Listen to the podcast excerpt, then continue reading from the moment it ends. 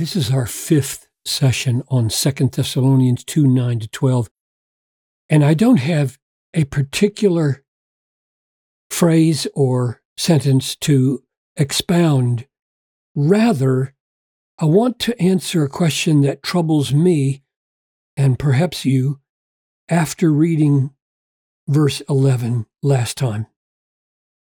Therefore, God sends them a working of delusion so that they may believe the lie. In other words, this working of Satan, the coming of the lawless one, is by the working of Satan with all powers and signs and wonders in the service of a lie, and with all deception of unrighteousness for those who are perishing because they did not welcome a love for the truth in order to be saved. So that's bad enough, right? That Satan is at work, the man of lawlessness is at work, a great apostasy, a rebellion, a falling away, a deception is happening in the church as well as in the world. And God is present, and He's present to send His own working of delusion so that people will indeed believe the lie. And here's my question stepping back and looking at all the Bible portions that describe the days leading up to the very end before the coming of the Lord, why does God permit and ordain that there be such bleakness on the world, such horrific deception, such falling away, such persecution and darkness? Here's Jesus' description of it. Then they will deliver you up to tribulation, put you to death. You'll be hated by all the nations for my name's sake. Then many, many in the church will fall away. God could prevent this. He is God. He raises the dead, opens the eyes of the blind. He brings revival. He can stop this falling away. He's not going to stop it. They're going to betray one another and hate one another and many false prophets will arise and lead many astray.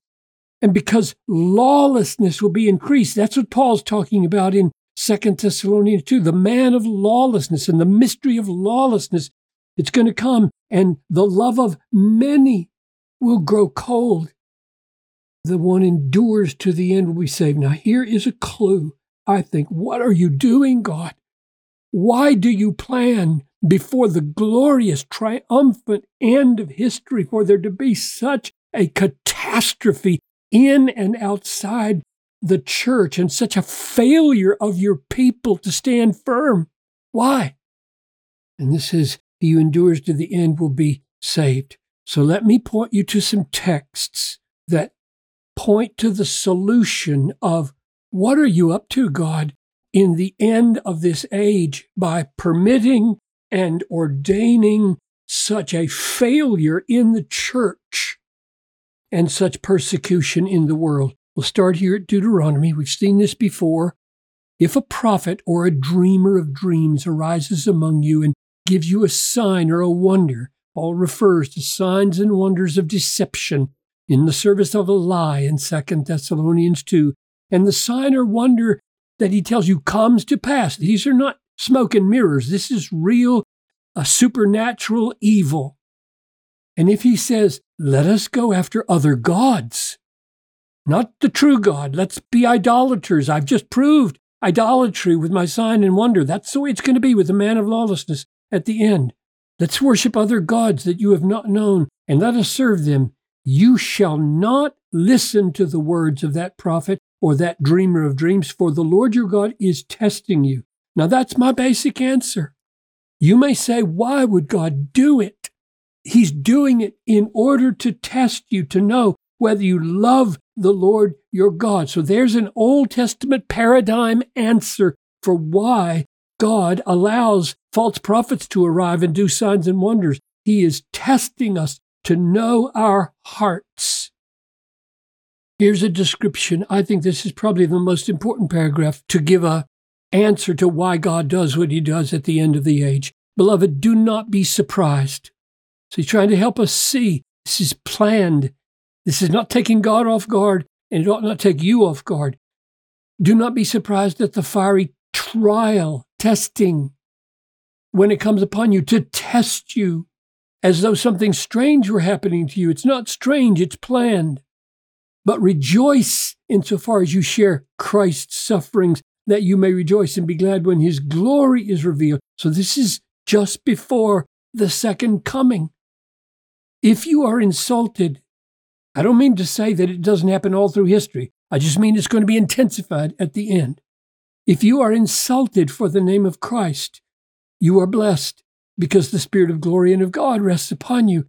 If anyone suffers as a Christian, let him not be ashamed, but let him glorify God by that name. There's the goal of the test. Will we glorify God in the test by showing that God is more precious to us than our lives? Are we willing to die and suffer for the glory of God? If we are, He will shine. If we aren't, He won't in our lives. He will in others. For it is time for judgment to begin with the household of God. That's a fundamental statement. And we saw the judgment in chapter 1 of Second Thessalonians that it is a just judgment that God was bringing upon the church there in Thessalonica in order to fit them for the second coming.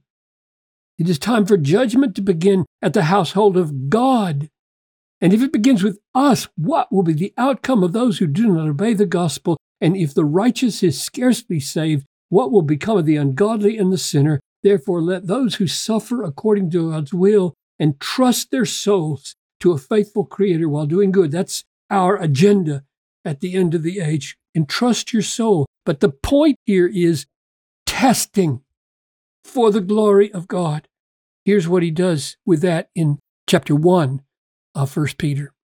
In this you rejoice, Though now, for a little while, that means during your life, your little vapor's life, it is necessary that you have been grieved by various tests, tests and trials, so that the tested genuineness of your faith, more precious than gold that perishes though it is tested by fire, may be found to result in praise and glory and honor at the revelation. God values the tested genuineness of his people's faith that he's willing to put them through the furnace of end time affliction that they might be praised and glorified and honored at the revelation of Jesus Christ. That's the answer of Peter. In Revelation 13, the beast, the man of lawlessness, does this. The beast was given a mouth uttering haughty and blasphemous words, and it was allowed to exercise authority for 42 months. It opened its mouth to utter blasphemies against God, blaspheming his name and his dwelling, that is, those who dwell in heaven. Also, it was allowed to make war on the saints, Christians, and to conquer them. That's an ominous statement. It doesn't mean that they are totally defeated, it means that there is such a catastrophic persecution at the end that the world will gloat that the church has been defeated. And authority was given to it, the beast, over every tribe and people and language and nation, and all who dwell on the earth will worship it, except whom? All will worship the beast, except those whose names are in the book of life.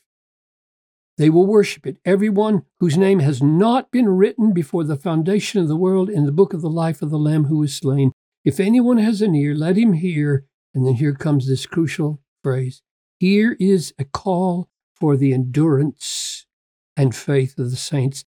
God knows that He's putting His people through hell so that they don't have to go to hell. And He's summoning them to be purified in their faith through the endurance so that their faith shines Here's a particular instance of it in chapter 2 of Revelation. Do not fear what you are about to suffer. Behold, the devil, remember the man of lawlessness came with the working of Satan, is about to throw some of you in prison that you may be tested. Here it is. And for 10 days you will have tribulation. Be faithful unto death, and I will give you the crown of life. In other words, you were not defeated. You get a crown of life. Now, here's one last answer to the question what is God up to in those horrific last days? He is first up to the testing of his people. Do they love me? And the purifying of their faith so that it redounds to praise at the second coming. And here's another way to describe his purpose there's going to be this betrayal, right? And many will be led astray, and many will fall away.